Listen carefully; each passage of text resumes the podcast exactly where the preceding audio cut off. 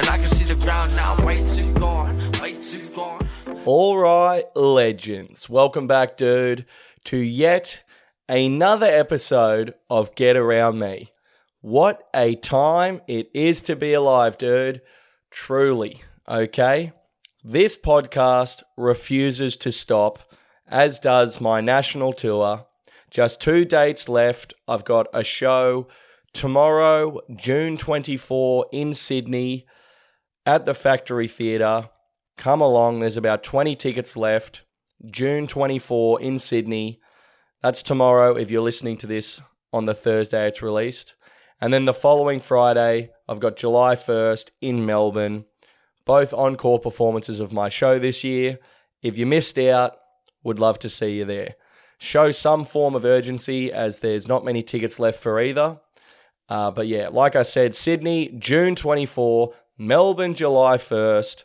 Tickets via my Instagram bio, and we never have to hear me say that again. Thank you for putting up with the 6 weeks of me marketing my show in 37-second blocks at the start and end of each podcast, you know. A lot of people with podcasts, they want to start funny and they want to finish funny, okay? Not Billy Darcy. No, I like to start with administration and finish with administration and then sort of try and get you in the middle if possible, okay? You know, that's a real comedian. Come out swinging with nothing but paperwork and dates and then try and make people laugh from there. My Lord, you know, what a wild thing to attempt. But here we go. So I've been all over the road, dude. Thanks to everyone who came to my shows over the weekend. I did three cities in 3 nights like I'm Dave Hughes or some shit, dude. Okay? In some of the more delusional booking we've seen. And as you'll find out in the yarns to come, that, yeah, we did have issues with the logistics, okay? And there's a reason people don't do 3 cities in 3 nights, and I found out that reason. And just while we're here, you know, giving a bit of an overview of what's to come, this week will be yarn heavy, okay? Some weeks I'm hanging around in Sydney talking to Macca about whatever, you know. It's a rainy day and I'm thinking, holy shit, dude, how the fuck are you going to fill up 45 minutes this week on the podcast? And then other weeks I'm doing bloody 3 cities in 3 nights, did a gig with the Inspired Unemployed last night, I'm wearing a new bucket hat. You know, weeks like this, I just come in arrogant, dude, okay? No notes required, you know? We don't need to prepare an episode when you've been doing enough living to fill the thing out by itself. And that's exactly what has happened this week. So yarn heavy, but I'll cover a couple of topics at the end. But I got to say, this week more than most, I've got a good feeling about this, okay?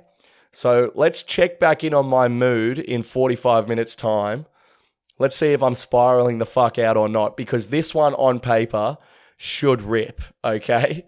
If this week's podcast doesn't rip, no podcast will ever rip, okay? We've got bloody stories out the gazoo, and, you know, yarns out the wazoo, etc., dude. So here we go. But I was in Perth to start this thing, and I just wanted to touch on Perth ever so briefly, because Perth, as I've said ad nauseum on this podcast, Perth is a fantastic city. It's just too far away. Okay, if I get on a plane for 5 hours and when I get off, there's a white Australian man speaking English to me, no, I'm sorry. Anything more than 4 hours in the air on an aeroplane, I better freaking step off into another culture, okay?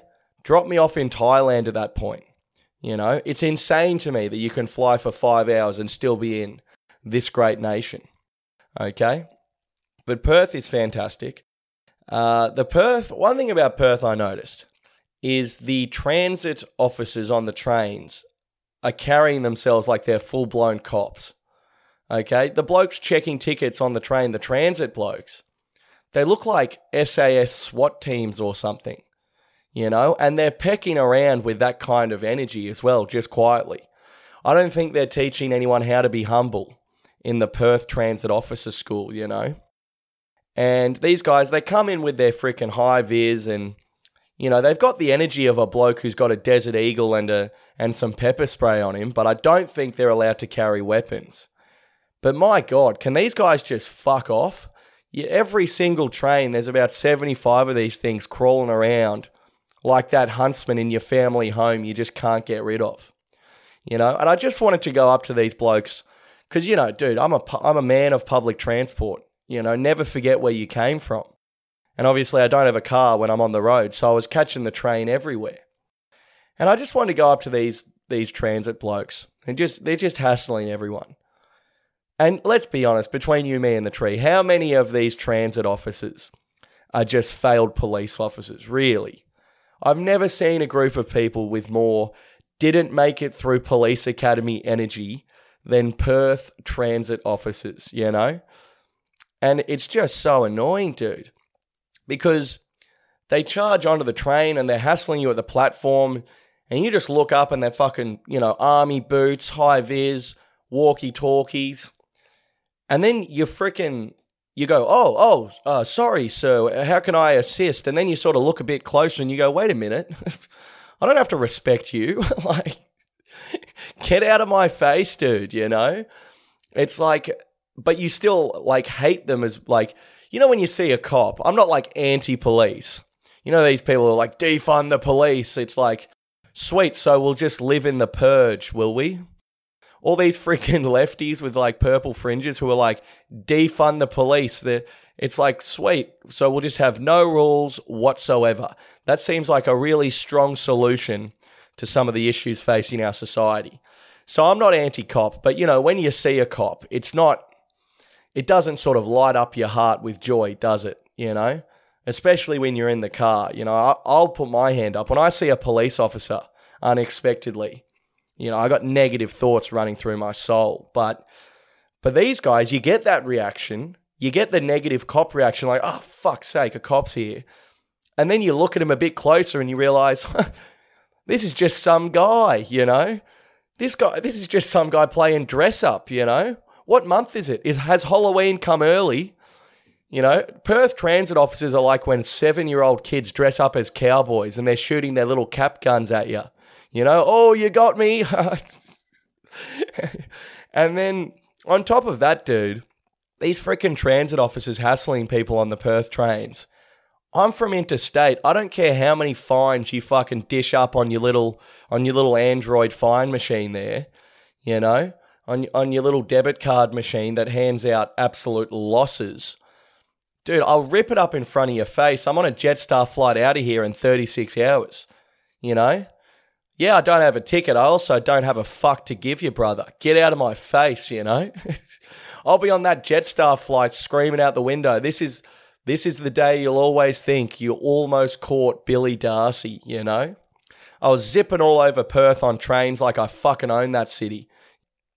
But these transit officers, dude, is there a worse gig on the planet? Because they're hassling people who are on public transport, you know? I'm on the train, you know, I'm in the trenches with my fellow civilians. I'll speak for everyone on the third carriage, on the fucking Fremantle line. I'll speak for us all. We're not doing well, mate, okay? This isn't the 1% you're going after here, okay? This is the working class. You're betraying your own kind. The calls are coming from inside the house. What are you doing, mate? You know, it's a sad, sad world when you see one man earning $43,000 a year hand out a fine to another man earning $43,000 a year. You know, that's freaking poor on poor crime, brother. Where's your loyalty? Where's your sense of community with those in your tax bracket, my friend? This isn't how we treat our own.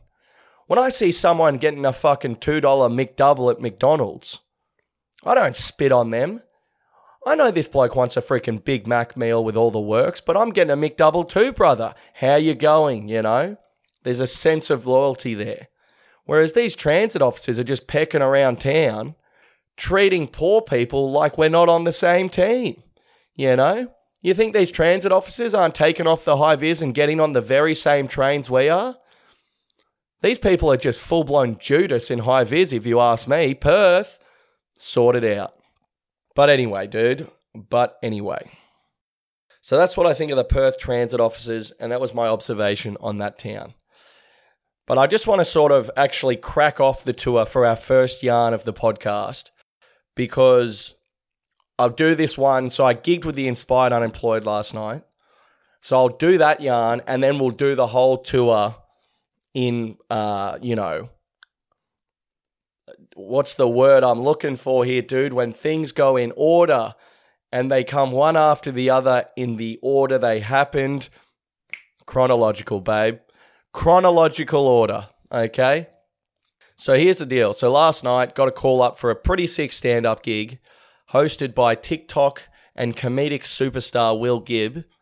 And basically, I was doing a stand-up comedy show last night, but at the end of the night, the headliner was, and the reason everyone was there to see the show, there was about 200 people there. I think it sold out in an hour.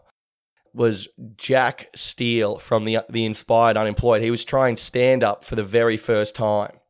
So pretty bloody exciting. Pretty sick to be able to be on this gig, you know, because everyone was like so pumped to see him. And let me tell you, these blokes rolled deep, okay? They had an entourage of about 50 people or something, just all coked up surfies and some of the hottest chicks you've ever seen. I mean, this was a real Bondi Sunday session walking through town. I'll tell you that.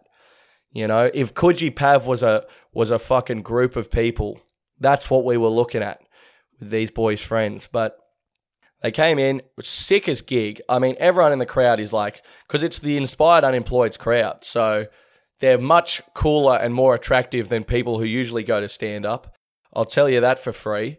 And I met Falcon, the other bloke, very briefly. He seems cool, but Jack was the one doing stand-up. Nicest guy ever. Just an absolute legend, you know. You can totally see why they're likable in these videos. Like, they're actually likable in real life as well. Like, you know, it's not a character. They're just they're just legends, you know. So Will Gibb hosted his gigs, like 200 people, just ravenous to see this show. Ravenous to see Jack, I should say. And, man, it was great. Will smashed. At one point, Jack Steele comes up to me. You know, he's pretty nervous. He's had a few beers. He goes, geez, man, I'm pretty nervous about this. And I thought, give him some advice, Bill, you know, drop some knowledge on this bloke. Help him out a bit, you know. And I thought, and all I could muster was I said, don't worry, mate. It'll be fine. And he was like, yeah, sweet. Like, that's when you need wisdom, when you need a bit of knowledge, you know, when you're in a bind and you need some help, that's why you come to Billy Darcy for pearls of wisdom like that. I don't know if anyone's offered anything more useless in the history of mankind to someone doing their first stand-up comedy appearance. And also, fair play to Jack, because his first ever time doing stand-up, there was 200 people there, including his friends and family, and they were all there to see him, you know? At least I got to start as the anonymous loser I was, you know? So I've offered up absolutely zero wisdom there. And I got to say, even though it was the crappest advice going around, it turned out to be completely true. He did like 15 or 20 minutes, had all these jokes, couple of stories. He did great, dude. People were absolutely frothing on it. It was fucking awesome. It was the funnest night ever. And I had a good time as well. People were pretty bloody drunk by the time I got up there. At one point, the stage broke when I was up there because it was just like, I don't know how to describe it. It was like it wasn't like a permanent stage. But at one point, that broke. Got some running repairs going there. I foolishly told an abortion joke to the crowd of the Inspired Unemployed, which was probably not really their pace, and the energy in the room adjusted accordingly. But apart from that, dude, I mean, you wouldn't think a bunch of coked up surfies would be that good of a stand-up crowd, but fuck me, what a fun night. Just really great times all around. And yeah, dude, I don't know. I don't know if he's going to ever do stand-up again. I think the Inspired Unemployed should do stand-up on principle just because of not even stand-up, but Like, they should put some sort of a tour together, because just the money these blokes are sitting on. I mean, they could probably play like arenas. They're so fucking popular. It's crazy, dude. You know? Even if they just go out and do a meet and greet, or do like a, you know, an in conversation with the Inspired Unemployed, or do a sketch show or something. I mean, just do something, lads. I mean, just the amount of money these guys are leaving on the table touring. It's crazy. But also, they're just already rich. I mean, these guys, I just don't even know how to describe how successful these blokes are. People were just losing their minds for them. It was insane. But it was a pretty fucking fun night, and they're just exactly how you would think they are. They're just like the sickest blokes. And all of Jack's jokes were just about him getting heaps fucked up and making a fool of himself with birds. So I tell you what, if you're a listener of Get Around Me, his comedy would have very much been your speed, re all the stories I've told on this podcast of me doing the exact same thing. So it was such a fun night, dude. Really fucking enjoyed it. And so anyway, let's crack in to this tour, these tour stories, I should say. So, roll into Perth. Had to get up at like 4 a.m. for this flight, whatever. You know, got the bus to the airport. These are needless logistical details. I don't know why I'm telling you that. But anyway, I get to Perth. I'm staying at this hostel. It's actually a really sick hostel. I've stayed there before. It's massive. It's like this huge building. And there must be like, I don't know, like 400 people staying there or something. It's crazy. Anyway, and it was great to like meet some foreigners and shit again. You know, I haven't spoken to some backpackers in a fair while, but anyway, there's all you need to know about this hostel is there's signs everywhere saying, you know, smile, you're on camera, don't take anyone's food. If you steal anything, we'll fucking kill you. You know, there's just signs everywhere. And it's one of those hostels where it's kind of half Norwegians on the piss and then half like weird Aussie people where they're like 50 with dreadlocks, and it's like, are you on tour, mate, or do you fucking live here? Is this your permanent address? You know?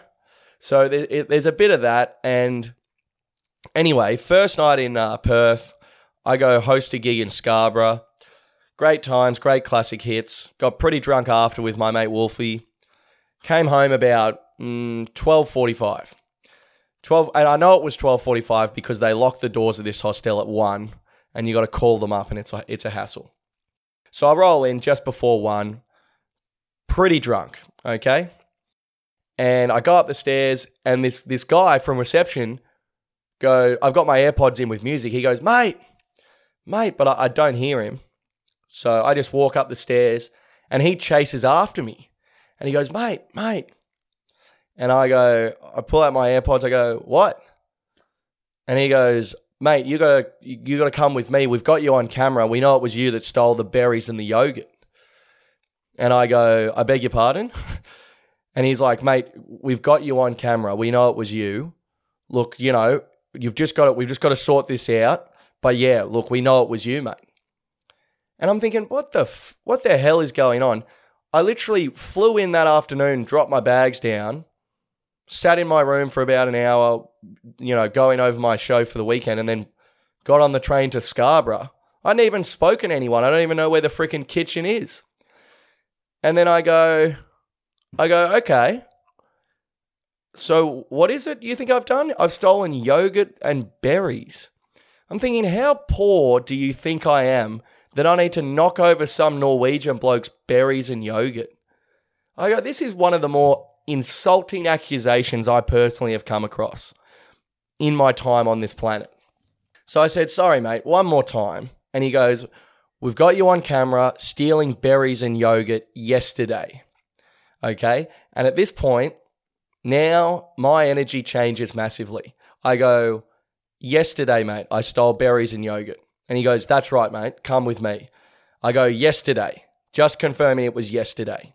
And he goes, 100% yesterday at 2 p.m., we've got you on camera, mate. And now this is a rare situation because I know for a fact I wasn't even in Perth yesterday, okay? I was living my life in a much more impressive city.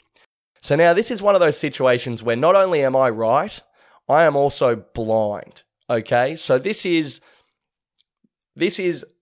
could go anywhere at this point, okay? Very few times in your life do you get to be genuinely blind and also being morally right, okay?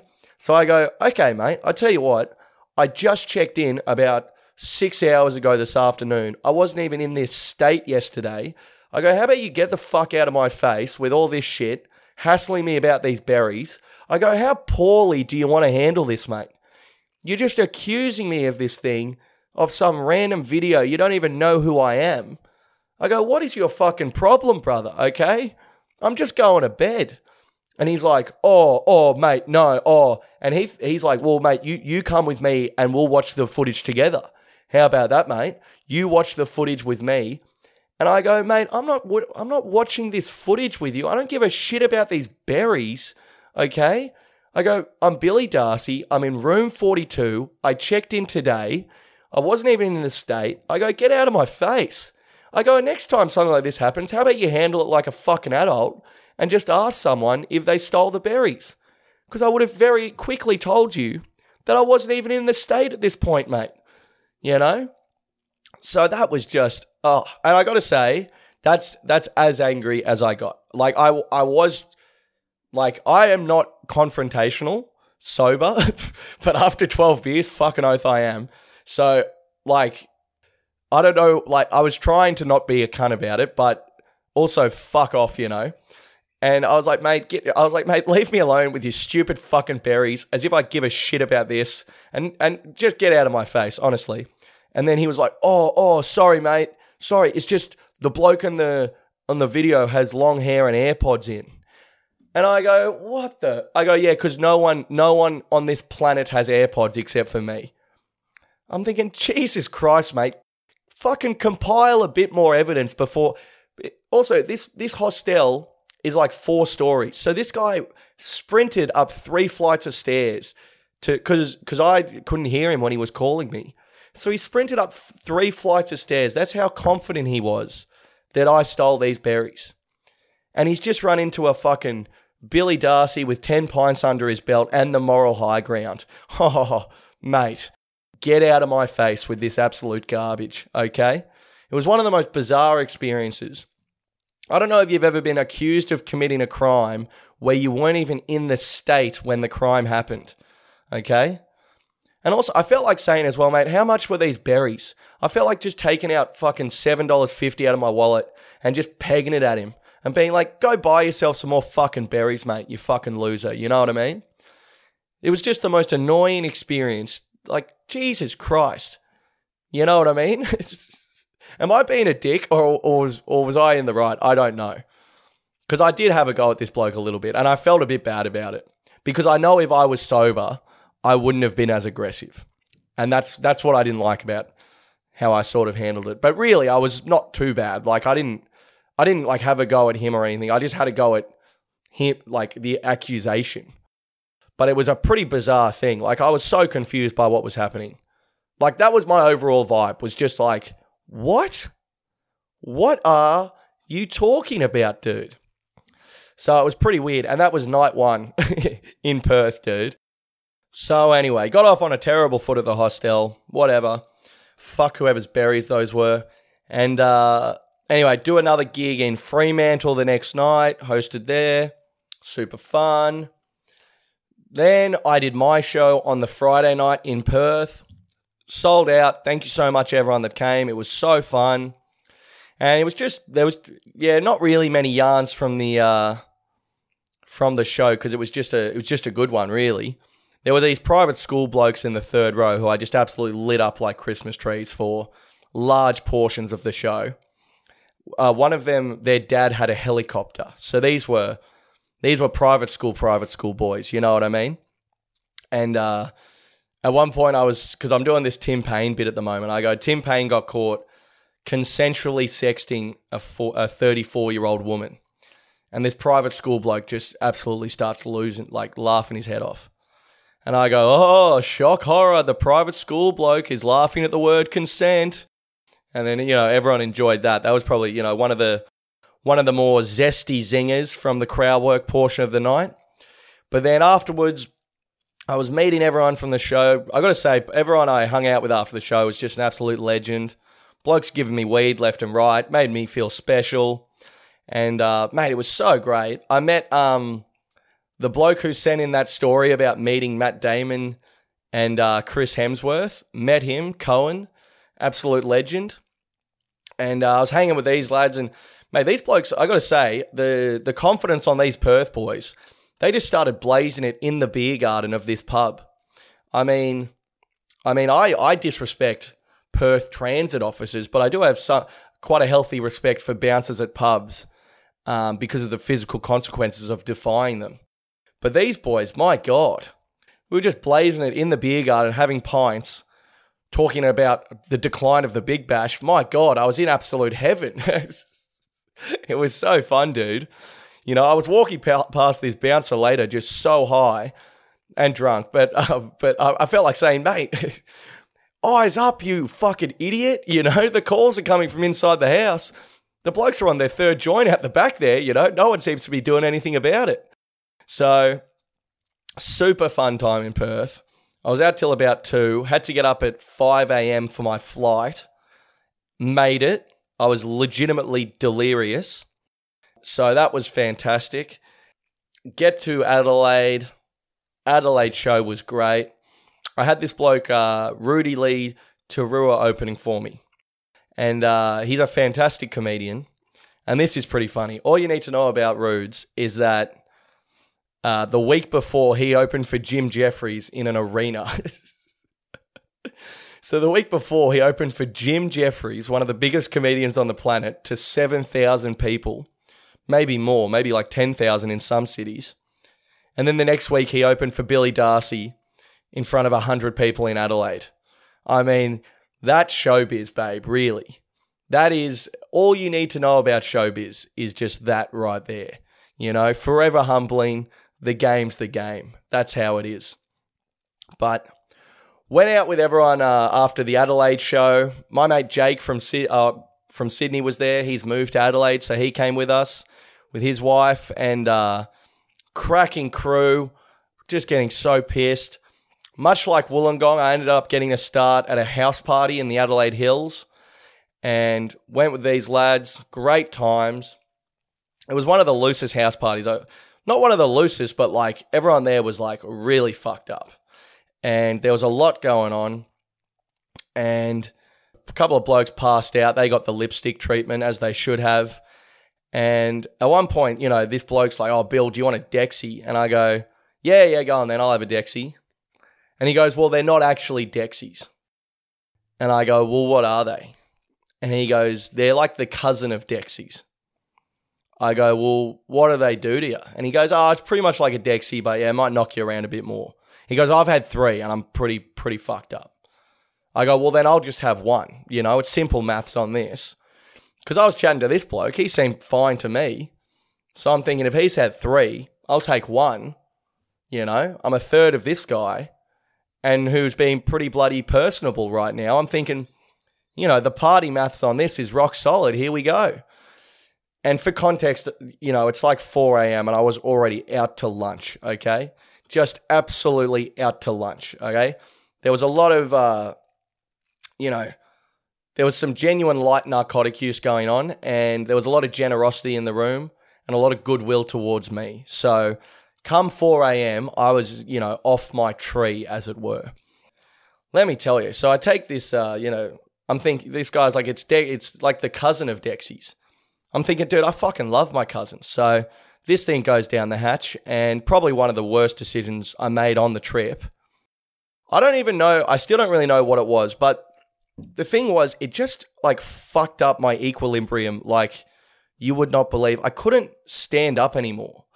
Like I could stand up, but then like I'd just be walking and like I'd just start going diagonally. I'd just walk like full pace into like a wall. And it was just like, it was frustrating. I'd just be walking in a straight line and I'd just go down like a ton of bricks, you know? So... really, really dumb from me. But at the same time, I don't know, dude, you're fucking out there gunslinging in the Adelaide Hills.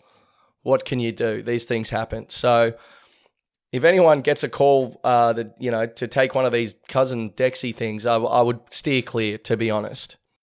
But then me and my mate Jake head back to the city in an Uber, and I'm in the back and I'm out to lunch, just out to lunch. I just put my AirPods in. It's like 5:30 in the morning.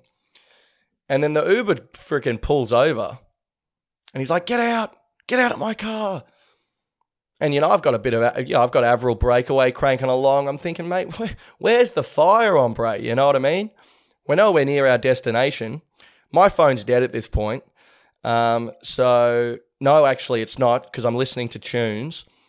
And it turns out Jake, my mate from Sydney, has vomited in the front seat, and he's given, you know, he's given the whole dashboard a bit of a touch up.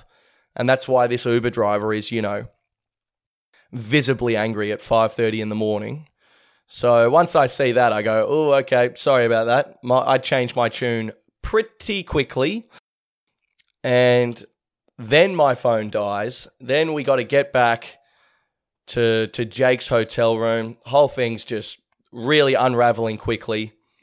I'm on his phone. He's absolutely, you know, he's worse than me. So we got big problems because I'm no good. And then anyway, long story short, I wake up at like 10 a.m. at this hotel in the city in Adelaide. My flight to Canberra is at 11:15. We've got huge problems, guys. Massive fucking problems. The night before, I was on 2 hours sleep. I made my 6:30 a.m. flight. Now I'm fucking sprinting back to my hostel in Adelaide going, holy fucking shit, dude. Phone's dead. Massive issues, guys. Massive issues. Plug in the phone, pack up all my shit, order an Uber, get to the airport. The airport security line was crazy. For a Sunday in Adelaide, it was like I was lining up for fucking 20 minutes. And then my bag got taken for a bomb check, but there was like two other bags waiting for the bomb check. I'm so scat, and I'm literally like about to scream at this guy or burst into tears.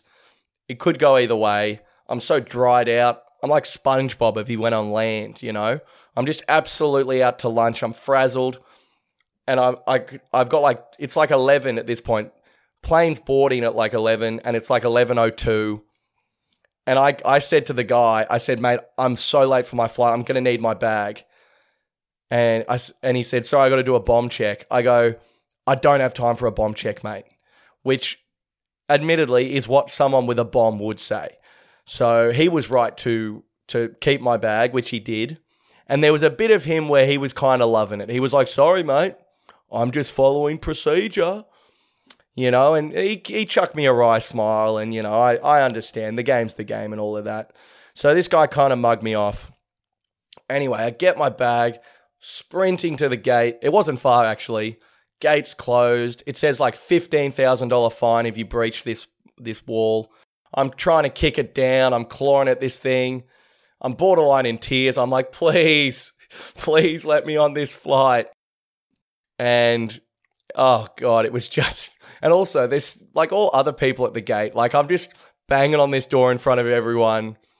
It was so embarrassing, dude. It was so embarrassing.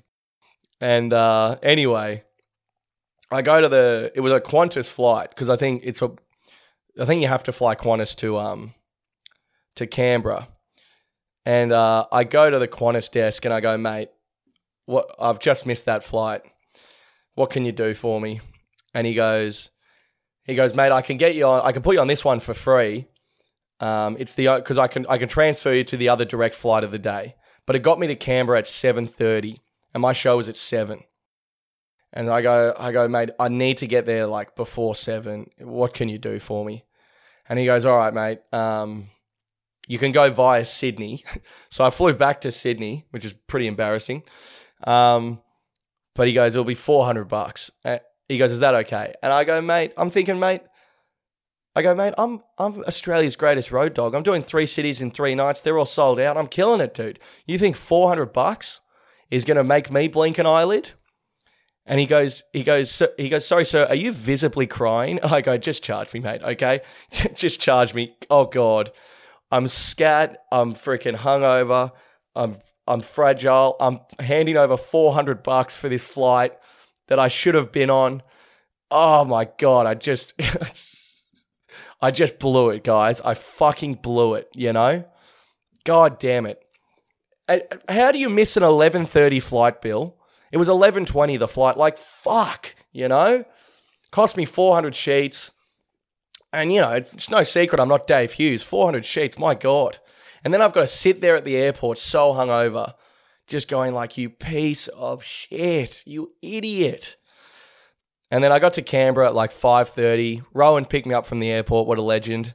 He met me in Canberra. And the Canberra show was sick. Not too many stories there. And yeah, then the next day drove home from Canberra with Rowan. And that was that, dude. Whirlwind 3 days. The trip was 5 nights all up. But yeah, God, I tell you what, guys, if I didn't miss that flight on the Sunday, like, perfect trip, smashed it. Had so much fun. The shows were so fun. I had fun after. You know, saw my nan and my auntie in Perth. They live there. If I just made that flight, like if I just made that flight on Sunday, I'm a perfect trip. Ticked every box. But yeah. Anyway, thanks so much to everyone that came to the gigs. I do really appreciate it. And yeah, God, I wish I made that flight. But apart from that, oh, so much fun. Okay, up next, I'd just like to talk about a topic, a news item, as it were. So, as we all know, Neighbours is coming to a close after 30 plus years on the airwaves. And, you know, it's been very controversial. But the reality is people just don't really watch telly anymore, let alone, you know, every night of the week. So, it is what it is, end of an era, all of that. Anyway, the Logies were on recently. You probably weren't aware of that because the Logies aren't relevant. But regardless, usually a couple of stories come out. And one that came out this year was that Toadie from Neighbours, okay, was blowing up that Neighbours didn't get more appreciation at the Logies and that they put Natalie Bassingthwaighte and some other guy up there who were only on the show for 5 years instead of these like 30-year legends. So he was blowing up in a radio interview about how Neighbours did not get enough attention at the Logies, which I think we can all agree is a truly idiotic thing to be angry about. But I just want to read exactly what he said because I'm going to absolutely drag this cunt for about 11 minutes and I just want to make sure that you guys have the full story before I do. So this is Toadie talking on the radio this morning. If I'm Toadie, I'm thinking, fuck, I can't believe I've even been afforded a radio interview. I am a truly irrelevant Australian figure. But here we go.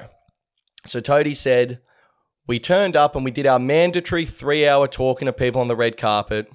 When we got in the room, we ended up being split up and stuck on 2 different tables. It was horrible, okay? Now this is Toadie at the Logies. So he goes, our table was actually stuck behind the cameras. We couldn't even see the stage.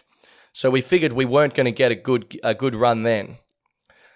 It says, Maloney, the guy who plays Toadie, said the package of snippets they played from the show during the ceremony was incredibly disappointing, which I believe is probably code for did not feature him enough. Elsewhere, Toadie suggested having Natalie Bassingthwaighte and Daniel McPherson represent the cast on stage was an affront to the show's veteran stars, brackets him, given they were only part of the cast for 4 years. Daniel and Nat are just absolutely gorgeous people and absolutely nothing against them. But we've got people who've been on TV for nearly 30 years. And I think probably the least they could do is get us to say something. I mean, we are in the bloody Hall of Fame. That's not how you treat a show that's in the Hall of Fame. I mean, good luck to the Logies if that's how they want to play it. Okay. So Toadie is blowing up about the Logies and not getting enough hype as Neighbours comes to an end, okay? Now, that's one way to look at it, Toadie. That is one way to look at it. You could say, not enough attention, not enough plaudits, you know? A counter perspective would be, how about you just be grateful for working on television for the last 25 years, you fat hack, Okay. This guy was on Neighbours in 1995. 27 years. I should correct myself. 27 years. This bloke has got to play a chubby 4 out of 10 who roots birds that are way out of his league. And at the end of all of that, 27 years, all he's got for us is complaints. My God, dude. How deluded and selfish and in your own little D-list celebrity microcosm do you have to be, brother? My God. How about, here's one for you. How about thank you to the Australian public? How about thank you to the producers? How about wow, I feel so grateful for the experience we've had, you know? Do you realize how lucky you are as an actor to get a regular gig at all in your career? Most actors, if they get 1 or 2 TV shows, that's their whole career. This jammy bastard has worked 5 days a week for 25 years and at the end of it has said, oh, what the hell? I wanted more, you know? Oh, they got Natalie Bassingthwaighte on stage to represent Neighbours and not me. Do you know why, mate? Because nobody knows your fucking name, brother, okay? Even then when I said Maloney said this, I had to remind myself that his name is Toadie, okay? I don't know his first name. People know who Natalie Bassingthwaighte is. She's attractive and relevant and popular, brother. You're none of those things. That's why she was up there. That's why you weren't. My God, how ungrateful and arrogant can you be? I mean, really. And the thing I hate about this is there anything more petty than Australian celebrities when they bitch about the Logies every year? You know, like Amanda Keller was carrying on about not winning. You know, they're carrying on about this and that, and oh, Dave Hughes said this. It's like, how about you guys just put a smile on your face that you all get to work in showbiz and you're famous, you know? All the Neighbours celebrities that came out, like when Susan went on The Project to basically beg for the show to continue, okay? Imagine if I said to an aspiring actor or actress, how good would it be if you could do 8 seasons of a television show that the whole of Australia watches? You'd say 8 seasons, 8 years of a show that the whole nation watches. I'd be blown away, Bill. That'd be a dream come true. These pricks have done, what, 30 plus seasons, 25 seasons each, some of them, and it's still not enough, you know? Susan's on The Project saying, oh, I can't, like, please don't cancel us. We've got so much more to give. Really? How many more times can Carl cheat on you, babe? What are you talking about? You know, I hate Australian celebrities when they take themselves seriously. Not once did one of the Neighbours stars come out and say, hey guys, thanks so much for the ride. To be honest, I can't believe we lasted this long, you know? Bunch of bloody knockabout Aussie actors doing a soap opera. Thanks so much for everything, guys. Really appreciate it. Thanks for coming on that journey with us. And, you know, it's not lost on us what a privilege it was, you know? Only 4 television channels for majority of that time. And they had the prime time slot, not 1, but 5 nights a week for 25 years when the whole country was watching. And not one Neighbours star has come out and said, hey guys, wow, thanks, appreciate it. You know, it's all just, oh no, we need more funding. Please keep us going. They're like institutionalized or something, these fucking losers. Jesus Christ, dude, how could you possibly take yourself so seriously? You know, I mean, Toadie's character, they're bringing his, like, wives back from the dead and shit. I mean, his wife Dee drove off a cliff in a car, was never seen again. They brought her back from the dead in a show with no supernatural shit in it. It's meant to be a normal show. This chick literally drowns in a Commodore and then just rocks up 10 years later like, oh, hey, Toadie, mate, where you been? What's going on? How could you act in a show with a script like that and then also take yourself that seriously, dude? That is unbelievable to me. Toadie, shut the fuck up, brother, okay? Enjoy what you've had. Enjoy what you've got. Put the feet up, you know? This guy is on radio blowing up at like, it's like, sorry, mate, just the 27 years of fame and fortune, will you? Mate, shoot me your bank account details. I'll chuck you some money. Maybe I can come around and blow you. Clearly, the Australian public has not done enough for you, mate. You know? What else? Mate, can we shine your shoes? Like, what else can we do? Can we cast you in another show where you get to hook up with chicks who would never touch you in real life? What can we do, mate? What can we do to appease you? You freaking... In what other country on this earth does a moderately talented D-list actor get to work even 1/100th of the amount that Toadie has worked over the past 3 decades? And this bloke has the gall to blow up about it. What a piece of shit, dude. Okay? That's how I feel about that. I hope that wasn't too ranty. And that is the podcast for this week, I think. I was going to do some fun fears, but I think I'm fucking too revved up after that now. But that is the podcast for this week, guys. And that is also the project for this week can be Toadie, you know, highlighting Australian talent. Well, there's no one more talented than that bloke playing the exact same role for 27 years straight, not changing the character for literally upwards of a decade at a time. Imagine you're 11 years into playing a character thinking, yeah, I'll just keep doing what I'm doing. No need to change anything here. Imagine making the exact same show for 30 years without changing the formula whatsoever and then being surprised when it gets cancelled. How about you fucking act surprised it lasted this long, you arrogant cunts? You know? Sorry, but I thought this was just the most outrageous thing I've ever seen.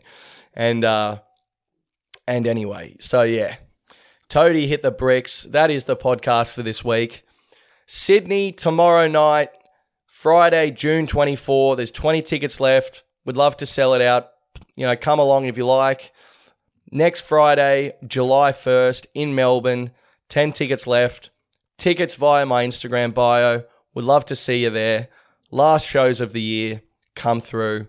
Thanks for listening, etc., etc., etc., dude, etc. Way too long, way too long. Yeah, and I can see the ground now. Way too gone, way too gone.